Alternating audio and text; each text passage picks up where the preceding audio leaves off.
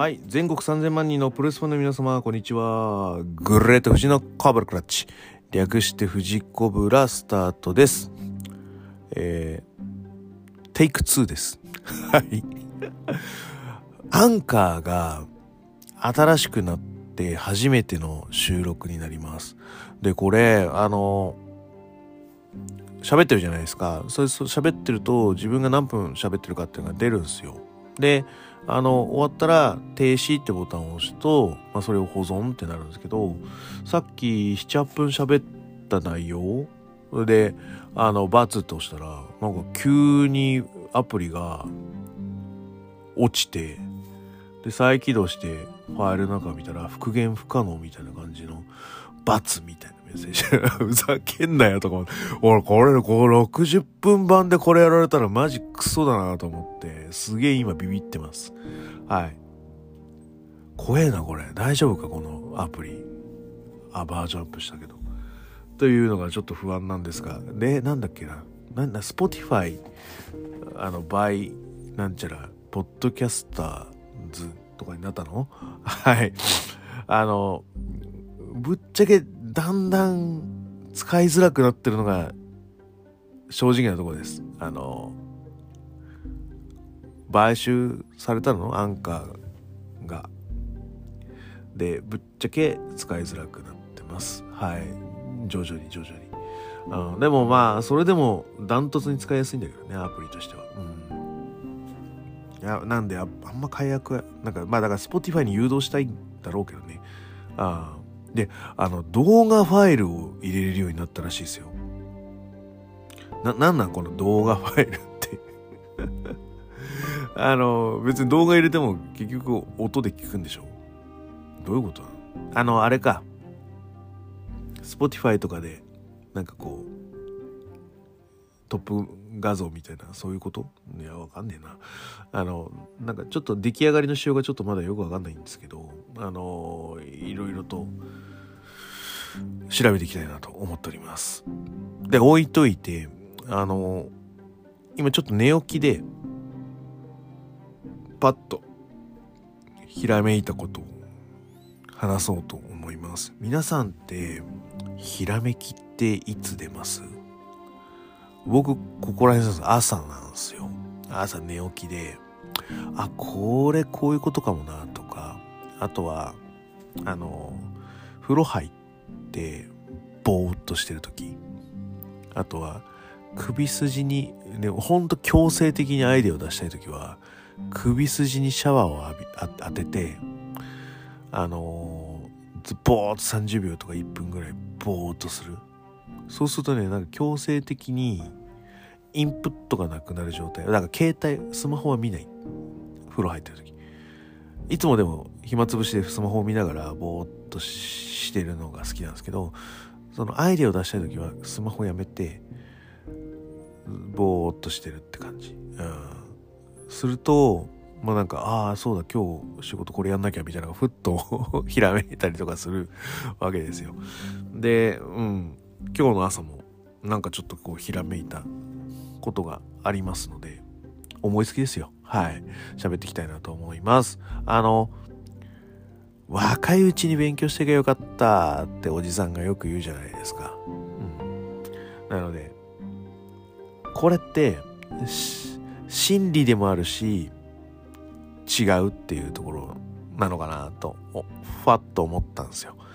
で、これって、まあ、いわゆる、あのー、ね、年取って、なんか身につけた知識ってすごいありがたいから、ああ、これ若いうちから持っといたらもっとなんか使えたんじゃねえか、みたいなことを言う人たちが多いじゃないですか、おじさんおばさんたちで。でもこれって若いうちだから、あの、活用できるのかさ、俺はそうじゃねえと思うんだよ。ただ若いうちからでも活用できる方法はあるんだけど、圧倒的に年取ってから得ようとした知識の方が有益なのは、まあ、いわゆるゴール設定ができてるからだと俺は思うんですよ。若いうちで詰め込む勉強って、まあ、いわゆるあのリソースも多いし、ああの時間も暇だからいっぱいあるけど目的意識がないじゃん。これを勉強したからって、何が生きるんだっていうのが漠然としながら、ただ、あの、大学受かんなきゃとか、あの、成績良くなきゃぐらいな目的意識なんだよね。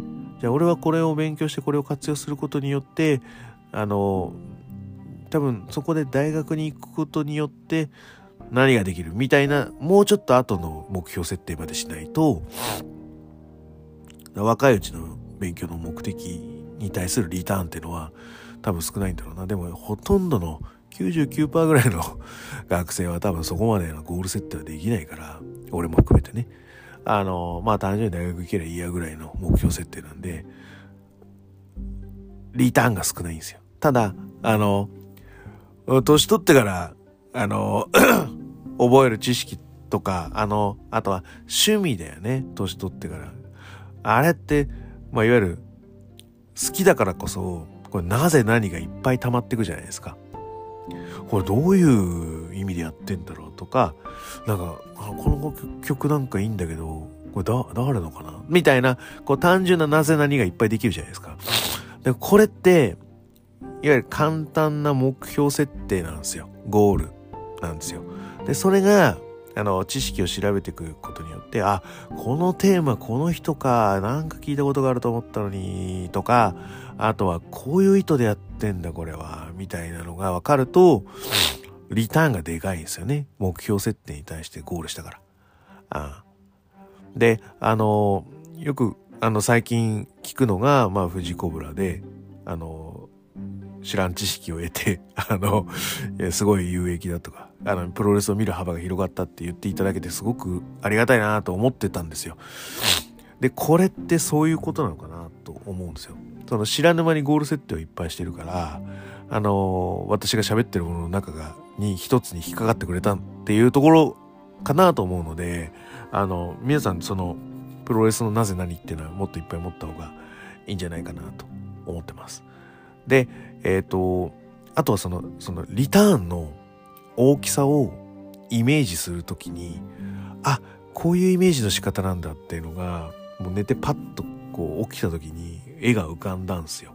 だからそれを話しますね。で、あの、僕が最近、このじゅ、この7、8年使ってる言葉で、あの、プロレスの中核を担いたいっていうのを、まあ、大きな目標設定にしてるんですよ。で、これは何かっていうと、使ってる方がいまして、で、それが、あの、メンズ帝王さんです。はい。で、2015年かな？あの、ヘンチンさんと、あの、トークショーやったんですよ。あの、えー、なんだ、24時間プロレスって覚えてます？あの、新宿の歌舞伎町のあたりで、新宿フェイスと、あとなんかいろんな飲食店とかサテライト店舗で24時間プロレスをしますよと。いうイベントの中の一つにあの変賃さんと私が関わらせていただいてでその頃もう潰れちゃったと思うんだけどその歌舞伎町に B-Wave っていうその DJ できるバーみたいなのがあってでそこであのやらせてもらったイベントですね。はい。でえっ、ー、とその中でそのメンズ帝王さんが最後にこれからの目標とかその展望を教えてくださいみたいなのを俺だったか変人さんだったかが言ったんすよ。でそしたらあのこういうことをおっしゃってたんですよ。そのマスコミっていうのはそのこうあるべきだと。であの、まあ、その頃からもう新日本忖度は始まってるわけで、で、新日本すごい、これはすごい、という記事が出てるのを見て、あの、ちょっとこう、思うところがあると。で、それは、新日が素晴らしいのはいいんですよと。いいんだけど、その、本来伝えるべき知識、その、僕がポッドキャストで喋ってるような戦術みたいなのであったりだとか、あとはその技術ですよね。はい。あの、そういうのって、それは素晴らしいっていうところが、新日を素晴らしいって言うが上に、こう、眠らせたり隠したりしてんじゃねえかなっていう、こう、思いがあると。なのでマスコミが伝えるべきなのはちゃんと素晴らしいものを素晴らしいすごいものをすごいと伝えるあの公平な目なんじゃないかなと。なので、えーと、一個人としてプロレスに関わるものとしてはプロレスの中核を担う存在でありたいみたいなことをおっしゃってました。あのでその言葉がですねあの私あの時の私今も含めてなんですけどドンピシャにはまりまして、あの、パクらせていただいてます。はい。あの、うん。いや、だから、その、プロレスという趣味に関わる命題としては、俺もプロレスの中核を担いたいって、あの、よく言わせていただいてます。で、いわゆるこれって、まあ、いわゆる、その、中核真ん中の方に行きたいっていうイメージなんですよ。で、このイメージがやっぱり合ってんだなと思いました。さっきの知識のリターンって、例えば、あの、俺ってあの、プロレスどうとかっていう使い方嫌なんですよ。ど、どうにはしたくなくて、やっぱり野球とか、ああいうエンターテインメントスポーツの枠で行ってほしい、プロレスは、と思ってまして。プロレス人口が広がるから、その、関わる人とか、お金のこう周りとかが良くなるからあのプロレスラーが潤うプロレスラーが尊敬される世界に行けるあのそういう土台を作りたいんでプロレスの人口を増やしたいんですねそのやるのも含めて関わるあのと思っているんですけどあのどうってこうやっぱまっすぐ進むイメージがあるじゃないですか前に。でまっすぐ進む過程で得た知識っていうのをイメージするとなんか線みたいな感じになるじゃないですか。でこの線ってもったいねえなっやっぱ思うわけですよ僕は。なのでえっ、ー、とプロレスをさっきのこう銅という一直線の道じゃなくて線じゃなくて円と捉えてください。僕は広い円の外側にいるんだけどちょっとだけ内側まで行けましたと。知識を得ることによって。で、そのことによって得たものっていうのは、その円。面積が違うと思いません？いわゆるあの、バームクーヘンの外側を得たような感じです。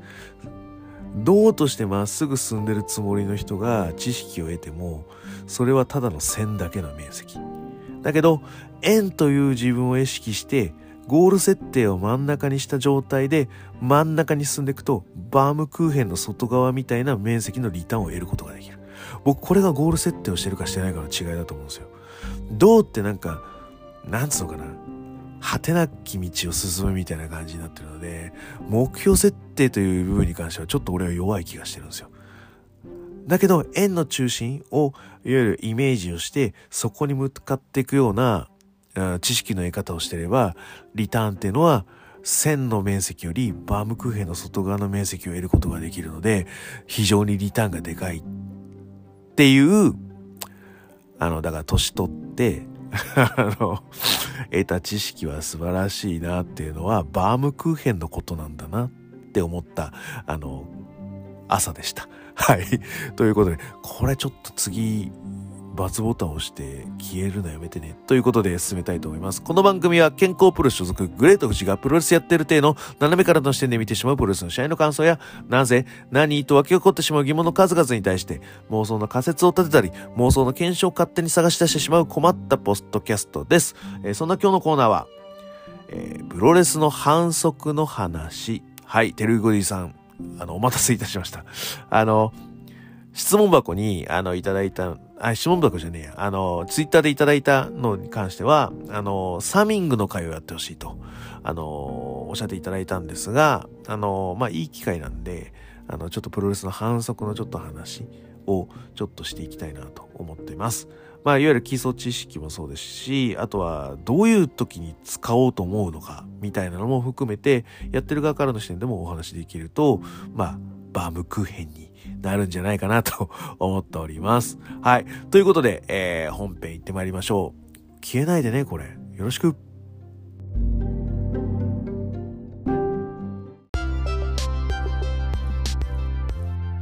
はい奈良なんです娘ですあんたさ最近の一押しのレスラー誰？よえー、ひろめちゃんと全日のジェイクでしょえ何言ってんの？何よじゃあやっぱりノアの藤田和幸野獣とさ全日は青柳敦樹じゃね？ええー、ええー、そんな親子が繰り広げるポップなプロレスポッドキャスト。ボストンクラブレイディオ。ハッシュタグボスクラ関西の大会レビューを中心に更新中。みんな聞いてね聞いてね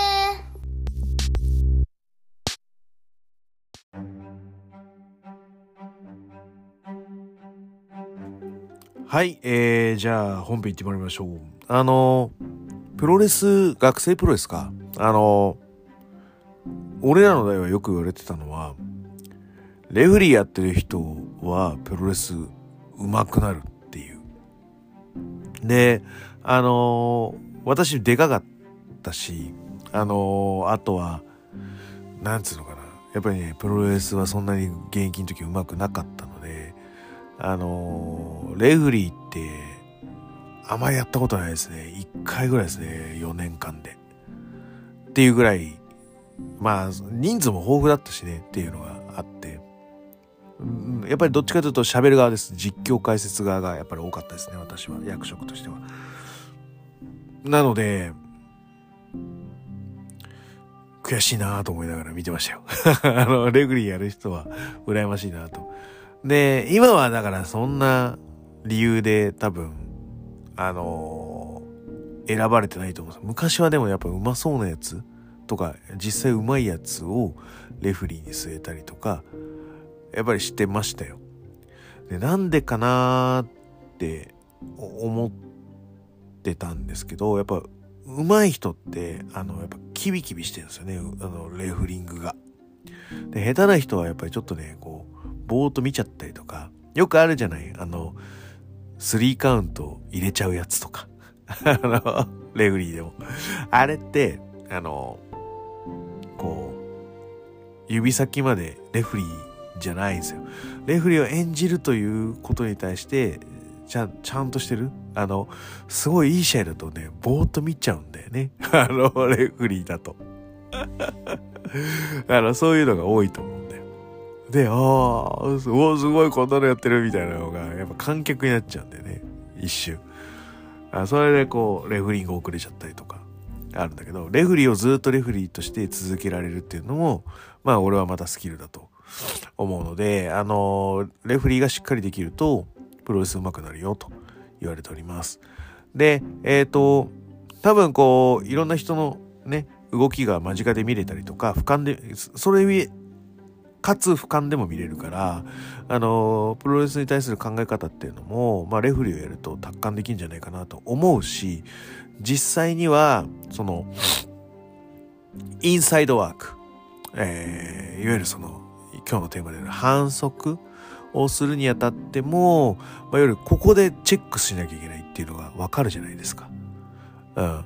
なので、レフリーをやると、あの、非常にプロレスが上手くなるよっていうことです。はい。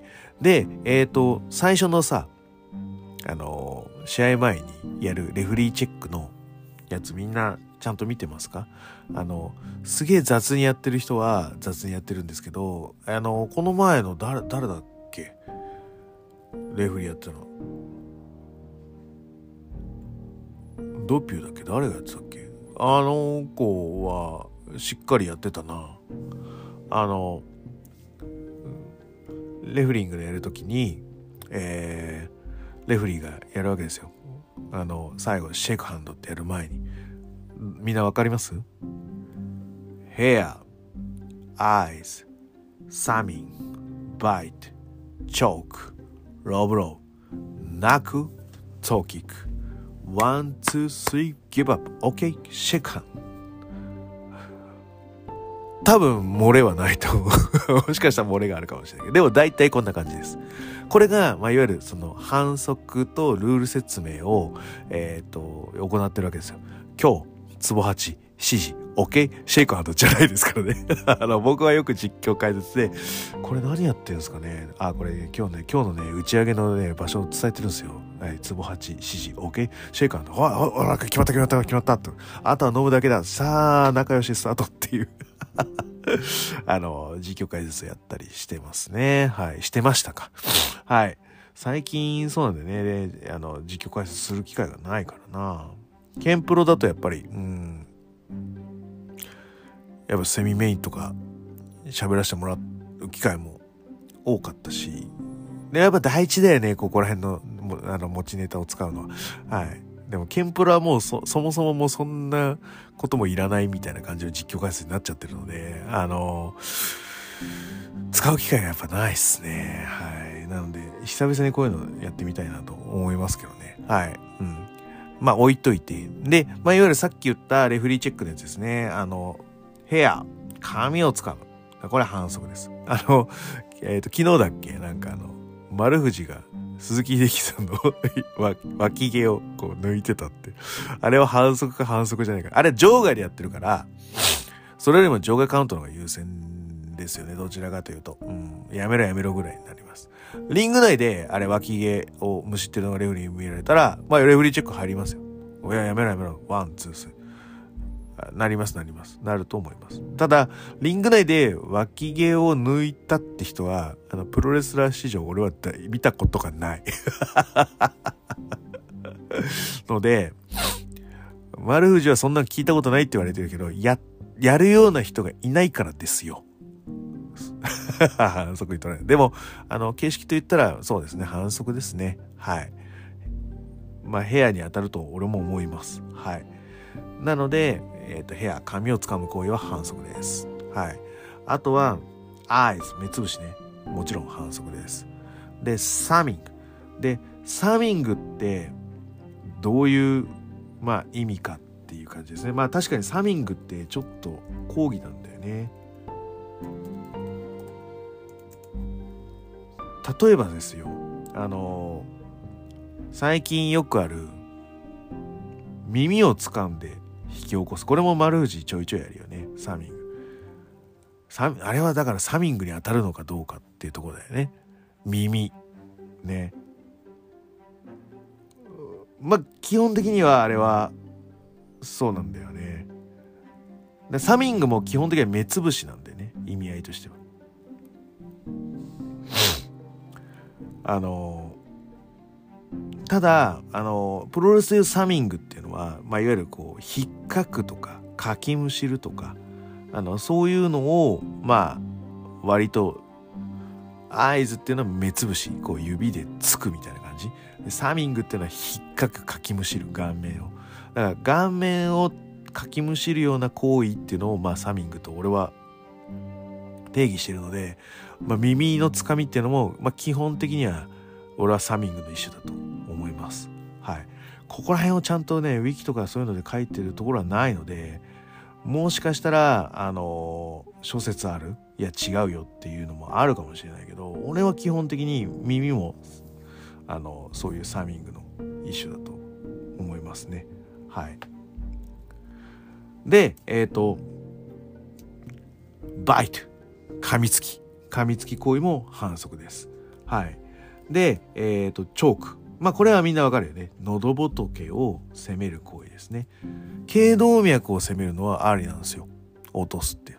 ただ、喉仏を攻撃すると後遺症が残っちゃうんだよね、これね。喉仏潰れたりと。あと、気道が、あの、なくなっちゃうと、やっぱ呼吸困難になるところがあるので、あの、そういうのは、あの、なんつうのかな。反則になるんですね。喉仏、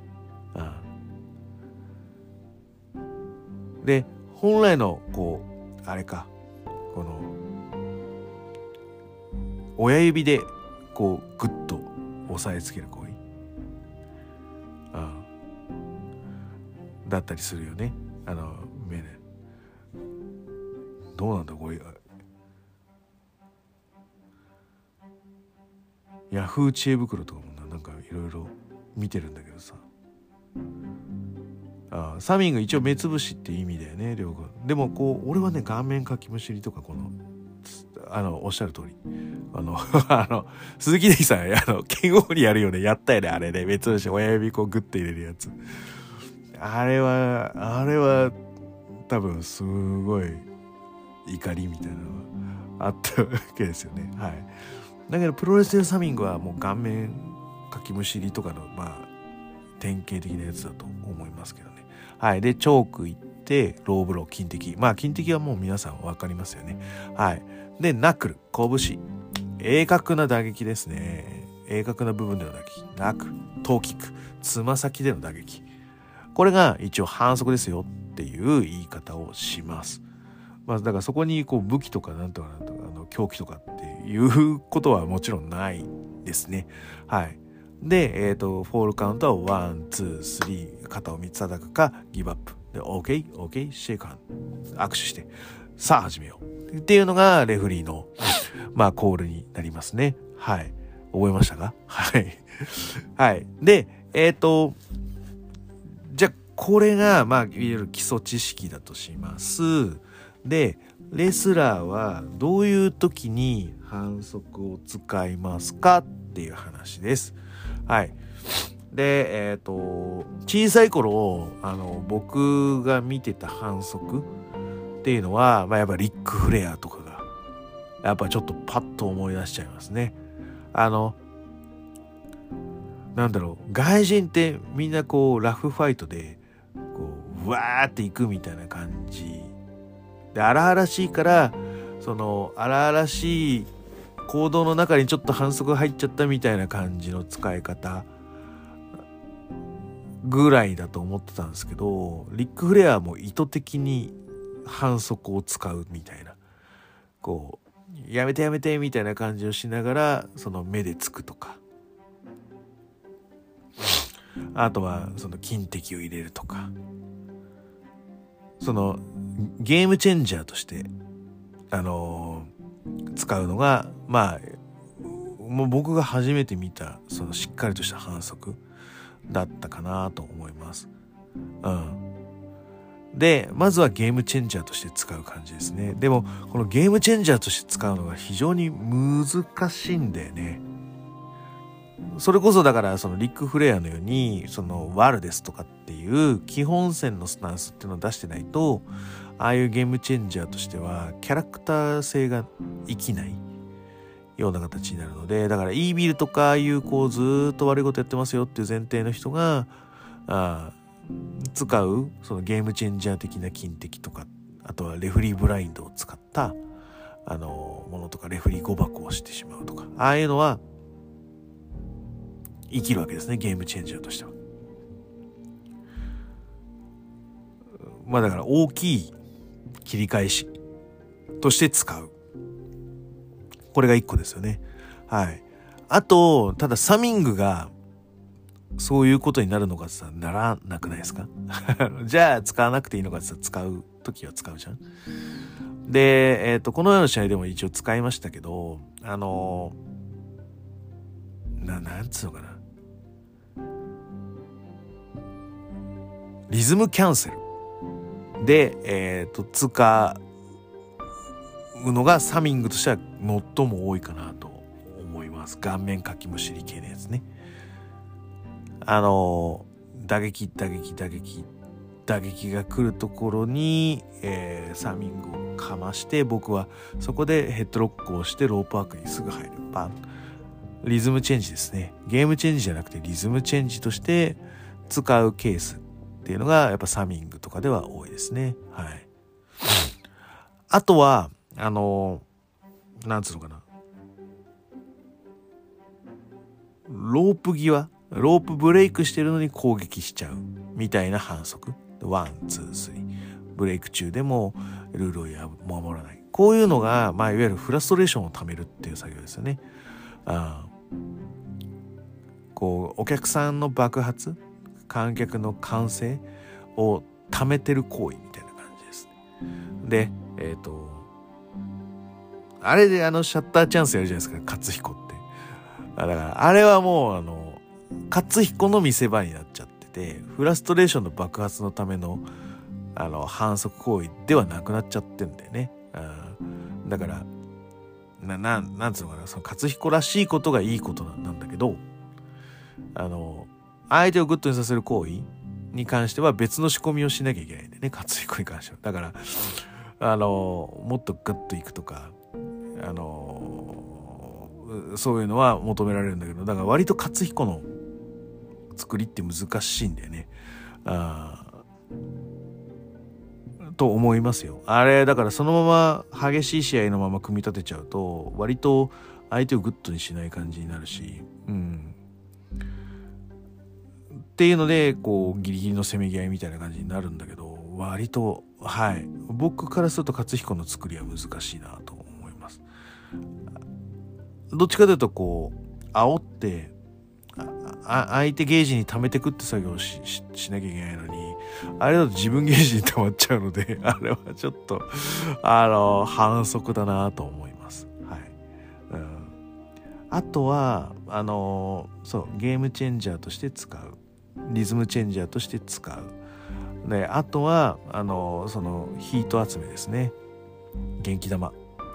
相手がこう爆発する時の元気玉集める時のフラストレーションため要因として使うってやつですよね。はい。で、反則っていうのはやっぱりそういう感じで、だからタックマッチとかで、あの、リバイバル、うん、あの、FTR とかがよくあれやるやつですよね。タッチ行こうとするんだけど、あの、後ろからスニークして、あの、タッチする相手を、こう、すくい、すくって、タッチ行かせなくしたりとか、あの、いろんなこう、ちょっとしたリズムチェンジをしてフラストレーションのため作業をしていく。まあ大体この3つかなと思います。ゲームチェンジャーリズムチェンジャー。で、えーと、フラストレーションダメあこの3つかな反則で使うとすると。であとあ俺使ってるのはあのキックアウトしてる時にあのキックアウトこう跳ね上がるのめんどくさいから顔面相手の顔面かきむしって あのキックアウトさせないっていう、うん、これもリズムチェンジャーだなどっちかというと。キックアウトキックアウトだけじゃとちょっとこう単調になっちゃうんで顔面かきむしりでリズム変えた。だからやっぱりそっちだな。リズムチェンジャーの方ですね。はい。僕の使い方は結構そういう感じですかねあとどういう使い方してるかな？あり、あります？だから、あの、インディーの人多いと思うよ。あの、あい、あい、あい、あいの顔面かきむしで最後、最後、うわーっつってかきむしってからロープ振るとかあると思いますよ。うん。だし、うん。まだそのガットショットってその反則なんだけどあれだから一発打ってすぐロープ振ったりするからレフリーあの何もして反応してないと思うけどあれだからちょっと反応してる素振りをレフリーは見せるべきなんですよ。あお前ガットショットだけどあのあんまりやるなよみたいなこう注意勧告行く手前みたいなポーズをレフリーとしてはガットショットが出た時には取るべきです。で、ナックルの時はさ、おい、ナックルナックルってなるじゃん。あれと同じようにガットショット行く時も、ちょっとこう、この、この場だと注意はできないけど、お前ちょっと見てるからなっていう素振りを見せるのがレフリーとしてはいい判断だと思います。あとはね、あの、新日も全日もなんだけど、全員なんだけど、タッチロープは全員使ってほしいなと思います。やってない、あの、もうルール化してほしい。もう、もう、もう公式ルールにしてほしい。タッチロープを持ってないやつがタッチしちゃダメっていうルールにしてほしい。タックマッチはそうであると、格段に面白くなるはずだから、うん、してほしいなと思います。はい。こんな感じでいかがでしょうか？はい。じゃあ、えっ、ー、と、今日はこんな感じで終わりましょう。あのね、あの、天草弘樹、ちょっと見たいので、見たらレビューするかもしれません。はい、あとは岡林大文字はどっかで手に入れますということではいあのー、見たらそれもレビューしたいなと思いますレボリューションまだ買ってないんでね。買ったらレビューしたいなと思います。あのいっぱいあるね。あとニュージャパンカップもなんか真田 DDT かっこいいね。いいね。すごいね。あれはちょっとかけたくなるね。真田ちょっと決勝まで行ってほしいなと思いました。決勝はだからフィンレイ、真田でフィンレイ。な感じかな。希望。はい。えーと、そんな感じで行ってみましょう。行ってみましょうというか終わりましょう。えー、グレートウジのコブラクラッチで質問感想お待ちしております。グレートウジの質問箱や Twitter、DM などどしどし送ってくださいね。また、ハッシュタグ富士コブラで、あの、ご感想つぶえていただけますと非常に嬉しいです。ぜひいただきたいと思います。あとは、無理無茶難題、お題みたいなものも、ハッシュタグ富士コブラで受け付けておりますので、ぜひぜひ、あの、テレゴレさんありがとうございました。こんな感じで、あの、お伝えいただければと思います。最後に気に入っていただけましたら、サブスクリプションの登録、また定期購読のボタンを押してくださいね。ということで、はい。えっ、ー、と、それでは、全国3000万人のプロレスファンの皆様、ごきげんよう、さようなら。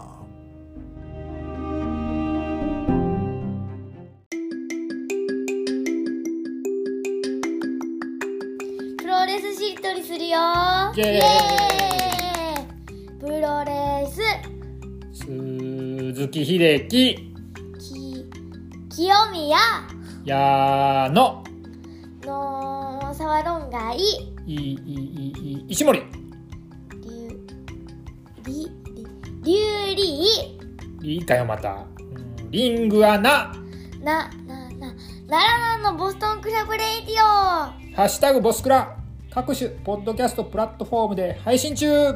みんな聞いてねイエ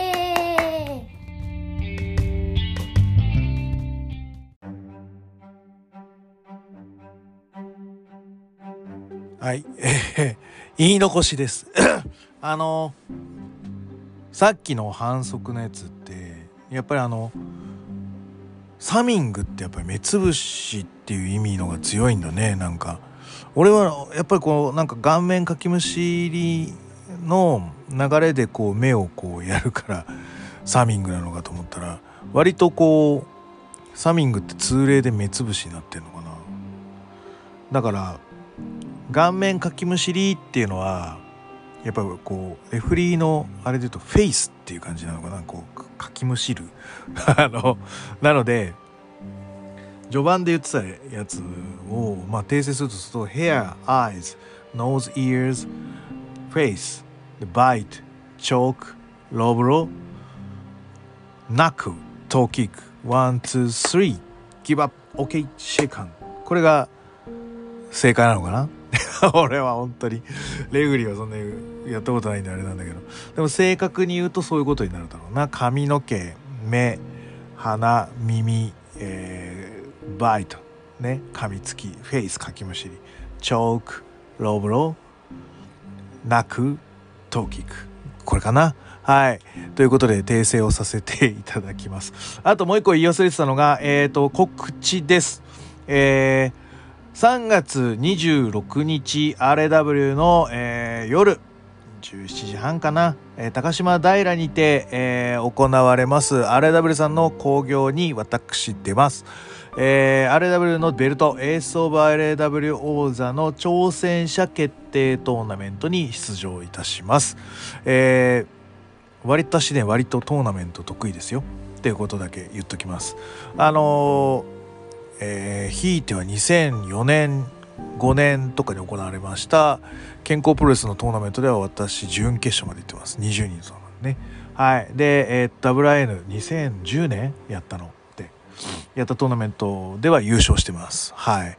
あのー割とトーナメントは強いので。あのトーナメントの勝ち方を知っている男が、はい、あの初戦どうやって戦うのかと。いうところをお見せしたいと思っております。対戦相手は牛久豪太郎。えーもうキャリアは5年以上経ってる、7年ぐらい経ってるのかな？あーなってます。で、ようやくですね、様になってきてるんですよ、彼は。うん。あの、どんくさいって自分でも言ってますけど、本当にどんくさくて最初に見た時は何もできないような感じだったんですけど少しずつで少しずつですねほんとちょっとずつできるようになってきましてで今はやっぱり大きいなんだろうただただ大きいんじゃなくてあの強い大きさを手に入れて AZW でも活躍してますしあのいろんなところで出てきてるのであの楽しみです。100キロ超えしてるので私の、まあ、身長としてはあのいかに力を使わないで戦うかっていう あの勝ち筋を見出すタイプなのであの持ち上げ系はちょっと厳しいかなと思うのでいろんなとこ試しをしてみたいと思っております。はいということではい、えー番外編追加情報は以上となります。娘が起きてきました。